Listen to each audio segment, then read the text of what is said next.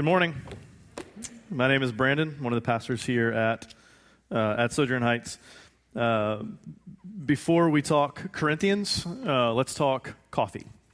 Uh, I'm tempted to ask how many of you guys saw the note this week, but I'm not going to ask. I'm just going to assume that nobody saw it. Uh, and uh, let you guys know that our fiscal year turns over July 1. And so in June, our staff, our elders, and our financial stewardship team, which is a group of, of you, finalize our budget. And if you're new to Sojourn and don't know, we're in the middle of a capital campaign. We, we bought the building next door to us. We're going to renovate that, make that our sanctuary, turn this into uh, kid space. And based on where we are, on our, our current kind of financial projections, we, uh, we, we, we need to allocate as much of our money from our, our budget as we can uh, to go toward the capital campaign, which means that there are good things um, good things that are going to have to get cut. Uh, we need to cut costs as much as we uh, as much as we can in order to to make sure that we're in a, a safe position, or at least put on pause, I should say, uh, to make sure we're in a safe financial p- position long term. Uh, and so uh, we have uh, coffee today. I assume next week, until it runs out, we will have coffee on on Sundays, but. But one of the hopes that we have is that we would steward our lives and that we would steward our resources well. And we, we do think that coffee makes our Sundays more hospitable. And so we, we think it's good stewardship of our life and our resources. But in the season that we're in as a church right now, even good things are going to have to get put on pause. All right? Uh, now, if you are not participating in the capital campaign and you call Sojourn home, if this is your first time, you don't know what I'm talking about, this is not for you. But if you call Sojourn home, unless you want to. But if you call Sojourn home, uh, we, we want everyone to participate in the uh, capital campaign. And so behind me on the screen uh, is a slide, two places to give, one on our website, and then, well, not two places to give, place to give, and then pledge cards so that we can have a, a record of what the giving um, is. All right? I had to do that. I'm done with it. Let's talk Corinthians.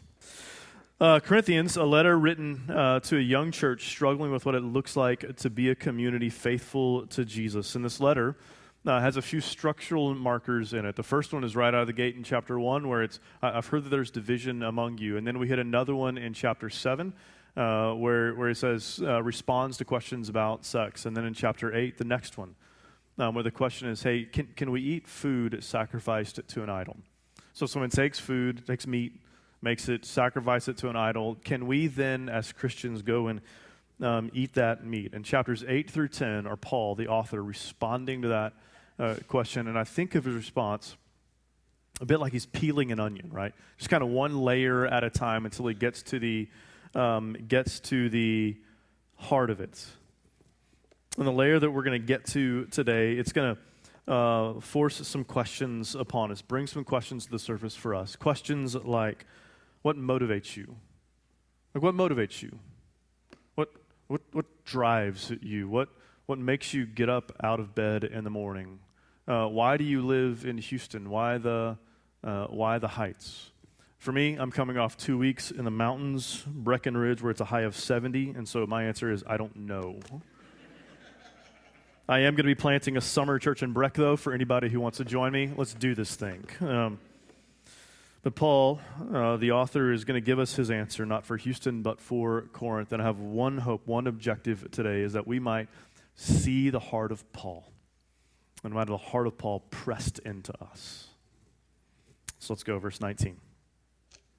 For though I am free from all, I have made myself a servant to all, that I might win more of them. Now, Let's pause and remember the context. He's responding to the question about meat. Can we eat it? Can we not eat? It? If it's been sacrificed to an idol, can we eat that um, meat? This was a highly controversial question in the early church.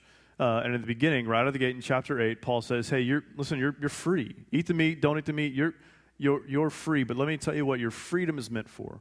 Your freedom is meant for love. Just because you can do something doesn't mean that you should do something. And the freedom that you have is meant to be an expression of love. And then he moves in chapter 9, the beginning of chapter 9, and says, Let me, let me tell you what love looks like. It looks like you taking the rights, the entitlements, the freedoms that you have and setting them aside.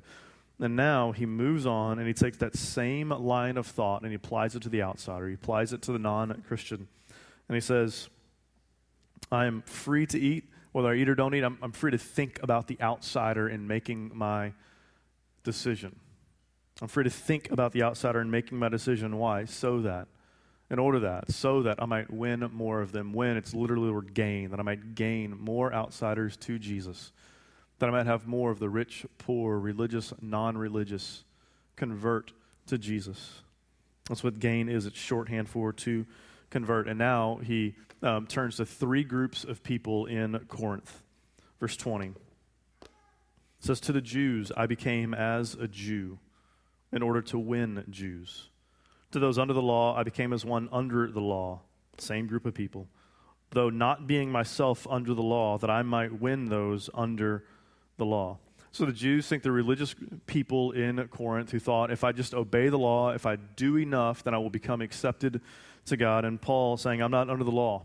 I'm not under the law, which does not mean I'm a lawless rebel just rolling through Corinth, wrecking shop. It, it means that I, I, have been free from the belief that if I do enough, I'll be accepted by God. And because of what Christ has done, I am now therefore accepted, and I'm not under the law. So, what does it mean that I have become as one under the law? Well, immediate context, it means in answering the question, eat, don't eat, I, I follow the law when I'm with Jews. But we can take this and pull this out and get a broader context and look at more of Paul's life and see that there were times when, when he was with Jews that he lived like Jews. I want to give you, uh, not every time, but there, there were times that he did, and I want to give you two examples. Um, Acts 16 3, Paul wanted Timothy to accompany him, and he took him and circumcised him. That's Paul circumcising Timothy because of the Jews who were in those places, for they all knew that his father was Greek. It's hard for me to read that text and not get a mental image of what was happening there.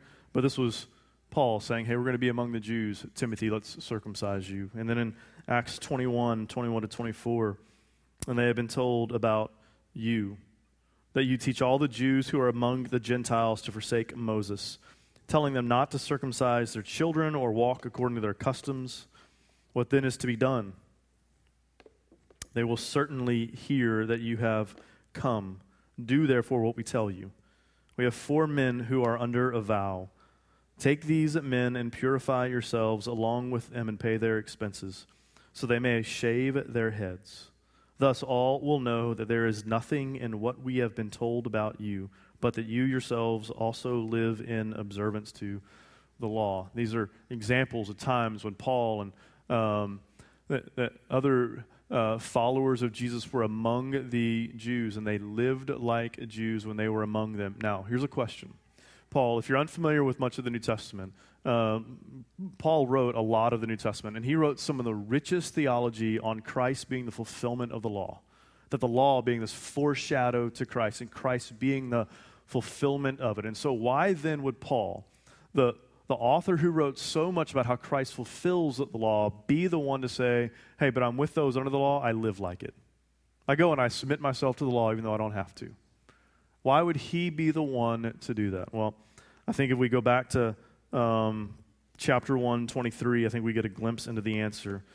Chapter 1, 23, uh, it says, But we preach Christ crucified, a stumbling block to the Jews and folly to the Gentiles. Here's what I think the answer is from Paul.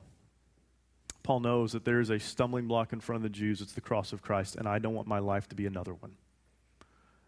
The cross of Christ is enough of a stumbling block, and I don't want the way that I live my life to be another. I want there to be one stumbling block, one stumbling block alone, and it's the cross. I don't need it to be the way that me, a messenger of the cross, lives my life that Paul lived how he lived, and it was defined by what was best for the outsider.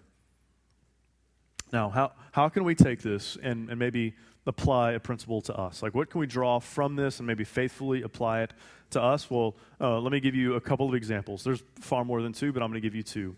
Uh, we live in an incredibly diverse city, most diverse city in the most diverse country the world's ever known.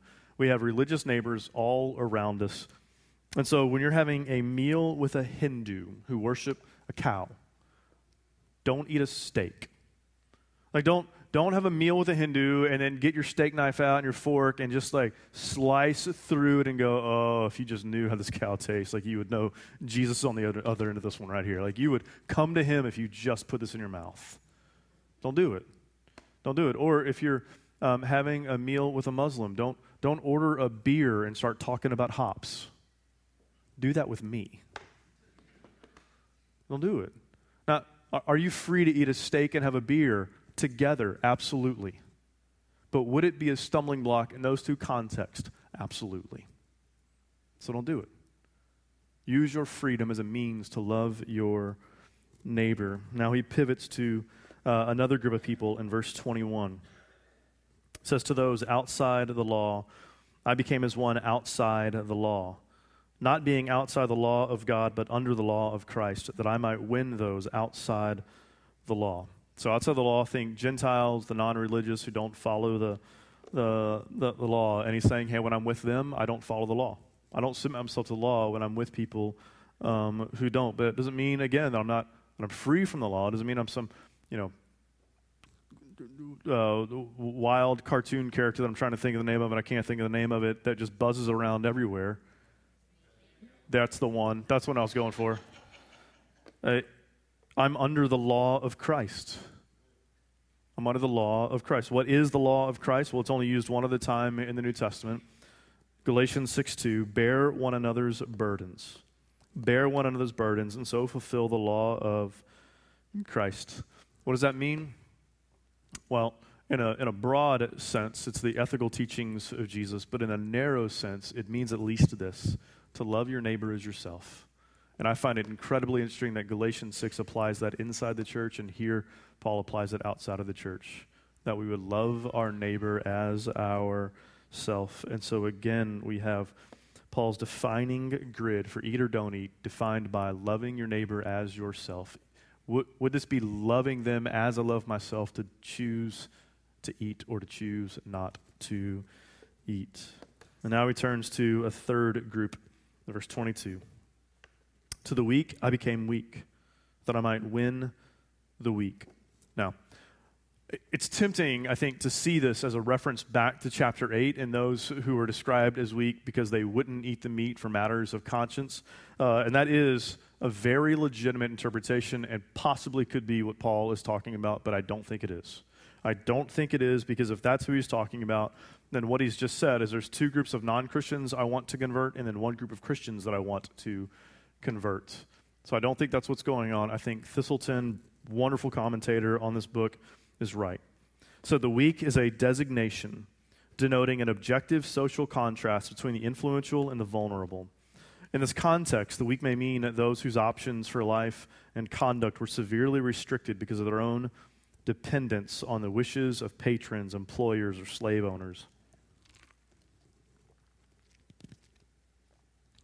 The weak stand in contrast to those with social power, influence, political status, ability, or competence in a variety of areas, and by contrast, have low social standing and crave for identity recognition and acceptance. Paul's foregoing of his rights to a professional status by functioning as a religious rhetorician demonstrate his solidarity with the weak. See, Paul, he could have showed up in Corinth. He could have walked in and been part of the esteemed class, the professional rhetoricians. And instead, he said, No, I'm going to be a tent maker. I'm going to make my money over here, and I'm just going to be a humble, free preacher of the gospel. And in doing so, he identified with the poor to win the poor. He identified with the weak to win the weak, to reach them. He said, Listen, I, I am exalted in Christ so I can be low in society, so that those who are low in society might become exalted in Christ, so that he could look them in the eye and say, You matter. I see you, not from an exalted position, but eye to eye, shoulder to shoulder. Those who are marginalized and vulnerable in society, Paul went right to them in a way that just said to them, I'm not above you. I'm with you. I'm one of you. And you matter. You matter. One of the things I love about Paul, um, I guess as a pastor, I'm not allowed to not love anything about Paul, but one of the things I love about Paul is it has this one size fits all gospel, but not a one size fits all articulation or demonstration of it. And that for Paul, who he's facing matters to him, right? You can, you can read through the letters of the book of Acts and see how he articulated the gospel different based on who he was talking to, to who he's facing. It matters. Don't even about facing, right? In your jobs, you, You, you got to know who you face in your job to be able to do your job well. If you're a barista, you, you primarily face customers. If you're a director of a nonprofit, you, you face the board and staff and donors. Like you've got to know who you're facing in order to do your job well. And the same is true in Christianity. That these three groups of people that Paul um, are articulated here, they all had different hopes, different fears, different dreams, different anxieties. And Paul walks right into them and articulates the gospel, lives the gospel, demonstrates the gospel in a way that is compelling to them. And we need to be able to do the same, that not all of our neighbors are the same, and we need to be fluent in gospel enough to be able to articulate the gospel in ways that's clear and compelling and beautiful and confronting to everyone. We need to know that if our neighbor is a CEO, that they need to know about the dignity of work and the humility of Christ. If our neighbor is a traffic victim, and if you're unaware, there are traffic victims all around us in Houston. A traffic victim needs to know about the freedom and fallenness of man and the dignity of the image of God and the restored dignity that's on the table in Christ. We need to be articulate the gospel in fluent ways depending on who it is that we are talking about. Paul had a one size fits all gospel, but not a one size fits all articulation of it. He used nuanced approaches depending on who he was uh, with, but his core motivation never changed. The rest of verse 22 I have become all things to all people, that by all means I might save some. Paul is in no way suggesting a compromise of the gospel, but saying that by all means possible I might preach, proclaim, live the gospel in such a way that that they might come to believe, convert, be saved. And more uh, than anything in this, more than anything in this text, more than Paul's methods, what he did or didn't do, what it is that I want us to see is the heart of Paul in this. That his conscious thought of Jew, Greek, poor, these are overflows of a man who has been so consumed with the grace of God, who took outsiders and made him an insider, that he would give his life away to seeing eternal trajectories changed, and people who believe that they are far from God know that they can come near to Him because of what Christ has done. And if you're wondering where this heart in Paul might have come from, you need to know his story. The story of a man who, uh, who was at one point a persecutor and murderer of Christians who would have been the classic definition of too far gone. Like, nobody in this room, if, if, if we were alive with Paul, nobody would have looked at Paul and gone, man, that guy, he's right on the edge. Like he's just so close. If we could just like one more happy hour, we'd get him. No one. No one. And then God intervenes in Paul's life in such a way that it says to Paul, that category of too far gone doesn't even exist with me. Doesn't even exist. There is no such thing as too far gone for the Christ, for the Christ and for the cross. There's no such thing as too far gone. That category does not even exist with God. And Paul, giving his life away to see rich, poor, Jew, Gentile, slave, free encounter Jesus and see their life eternally changed. This man consumed with the outsider being insiders. Now he gives two highly contextual illustrations on how to live in light of this. Verse 24 Do you not know that in a race all runners run. Seems logical. But only one receives the prize. So run that you may obtain it. Every athlete exercises self control in all things. They do it to receive a perishable wreath, but we an imperishable. So I do not run aimlessly. Uh, Paul uses uh, athletic metaphors fairly often. This is not uncommon for him. Uh, and this was a highly contextual metaphor that uh, that Corinth hosted what was essentially the, the JV Olympics. Like you had the real Olympics, then like the junior varsity Olympics. The, the JV ones were in Corinth. Those would have been legit athletes. And he's saying, hey, listen, athletes are single minded in what they do.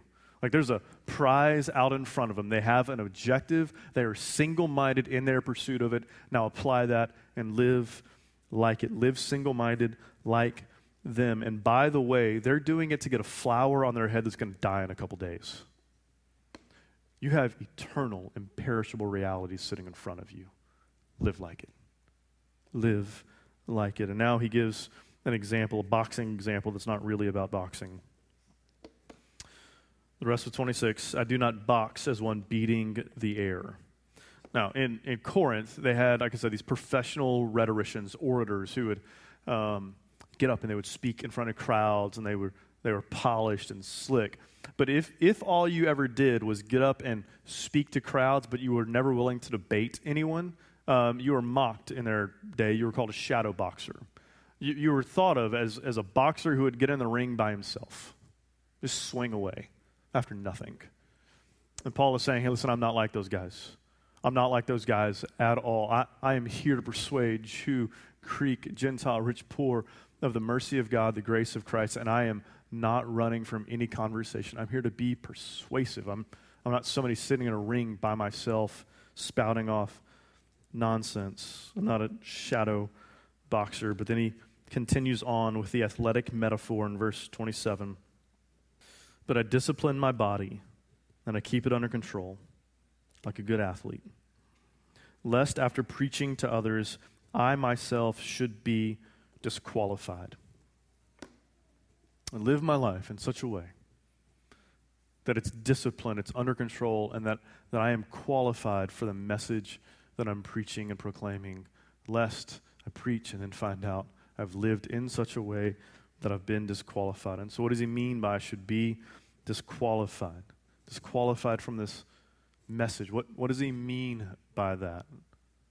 I mean, it could just be a simple athletic metaphor. It could be that there are people who are proclaiming Christ who one day will have no part in him. What, what, does he, what does he mean by that? Well, everything in me, everything in me wants to step in right here and try to relieve the tension for you but I'm not going to do it. And let me tell you why I'm not going to do it. I'm not going to do it for two reasons. Reason one is this is a bridge paragraph between 9 and 10, and next week Paul is going to dive right into the tension, right out the gate. But there's another reason. The other reason that some of you in this room need to feel the tension. Some of you have been on this passive drift away from Jesus. And you're in process of drifting yourself right away from him. And you need to feel the tension of what Paul is saying, saying, stop drifting, live your life in a way that you're qualified for this gospel. Stop drifting. Stop, you can go back a few chapters if you need to, but just stop the drift.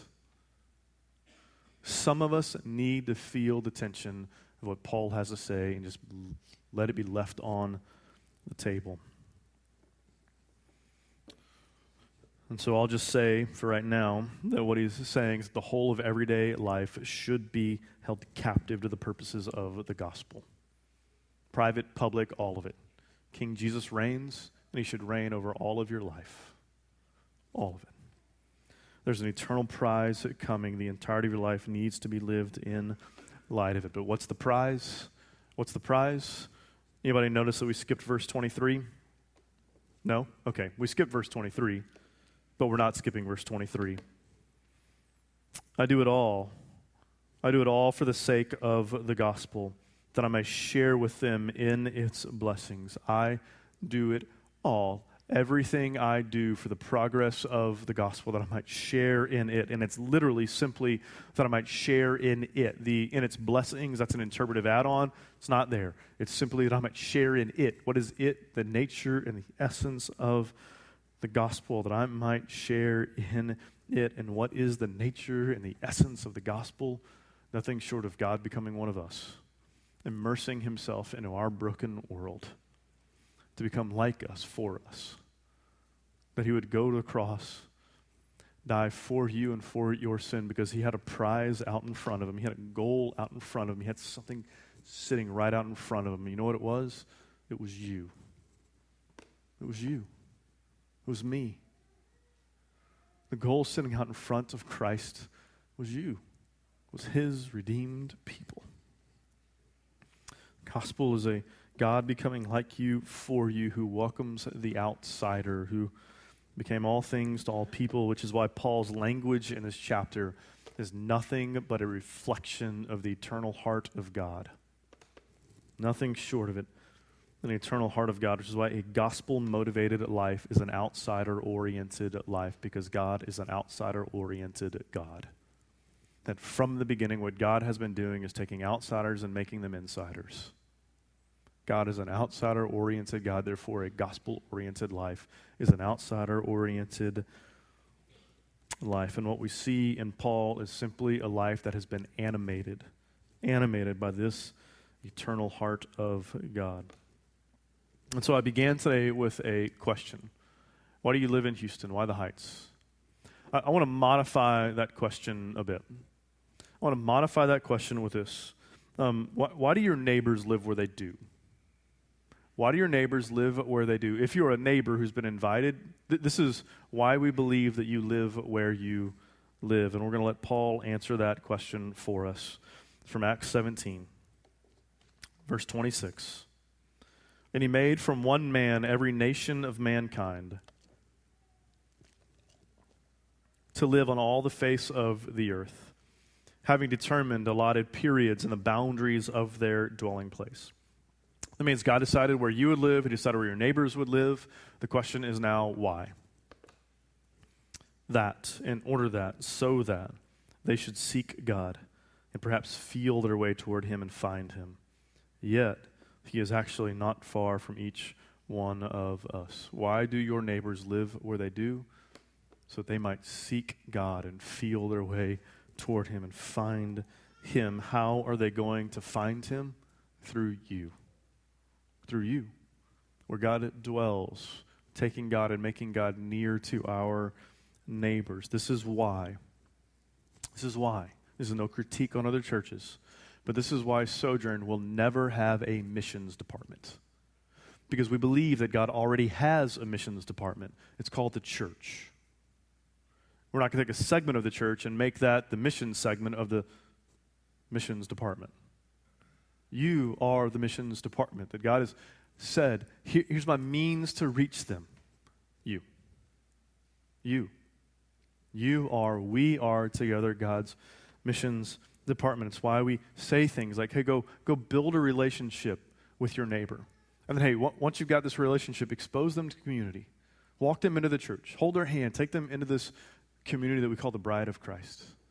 And then together, speak the gospel, live the gospel together.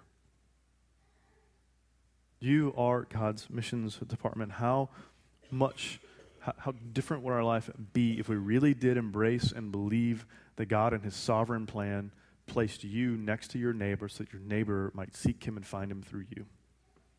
What kind of relationships would we have with our neighbors? What, how much more would holiness matter to us?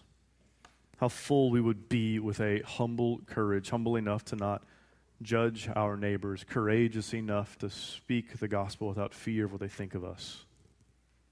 How much would humble courage mark us?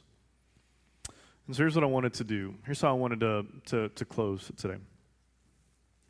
In a sermon on God welcoming the outsider, making them insider, on the church being all things to all people, making Christ known, I, I thought the best way to do this was to read uh, a portion of a letter that we received from a former member of Sojourn Heights, a former member who just a few months ago uh, moved up to Colorado where it's a high of 70 right now. Because I think her words, her words, capture our heart and our hope and crystallize what I think Paul's heart and hope is far better than any words I could come up with are. And I'm reading this with her permission. Five years ago, next month, I showed up on Sojourn's doorstep compelled by both curiosity and insecurity. I was looking for some sort of antidote to the war that waged beneath a crumbling exterior and made sense of the lies I'd wrapped myself in. I didn't find what I was looking for. Something far greater found me. I thought church meant becoming a prettier, more blessed version of me. I thought it was a tool to living my best life now which obviously meant a 26 inch waistline, a husband, a few kids who always smile for pictures and give more than they require. What I found was a much messier me. But in that mess, a Savior who met me on my knees and resurrected my brokenness by the grace of the cross. Things didn't get prettier, but they certainly became more beautiful. Beautiful by the Spirit's application of the power of the cross, the work of the cross into me, whom He calls beloved a new creation whose life and love is held and authored by He who works and forms it into His very image. What joy, what freedom, Jenny Shorts. May we never lose sight. Never lose sight. That a gospel motivated life is an outsider oriented life because God is an outsider oriented God. And may, when we're done, may, when our run is over and it's time to hand it off, may there be thousands of Jennies in our wake. Let's pray.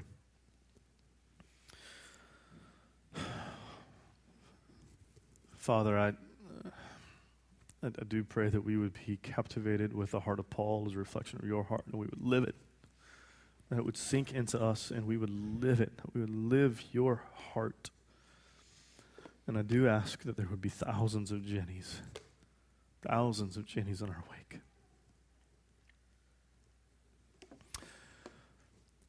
And for those who are um, here right now who just go, man, I know that you say there's no such thing as too far gone, but it's because you don't know me. I pray that they would know that there is no such thing as too far for the grace of God and the cross of Christ.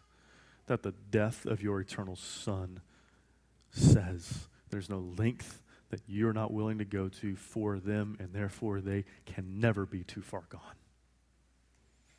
May that be gripping to our hearts. We ask in Christ's name. Amen.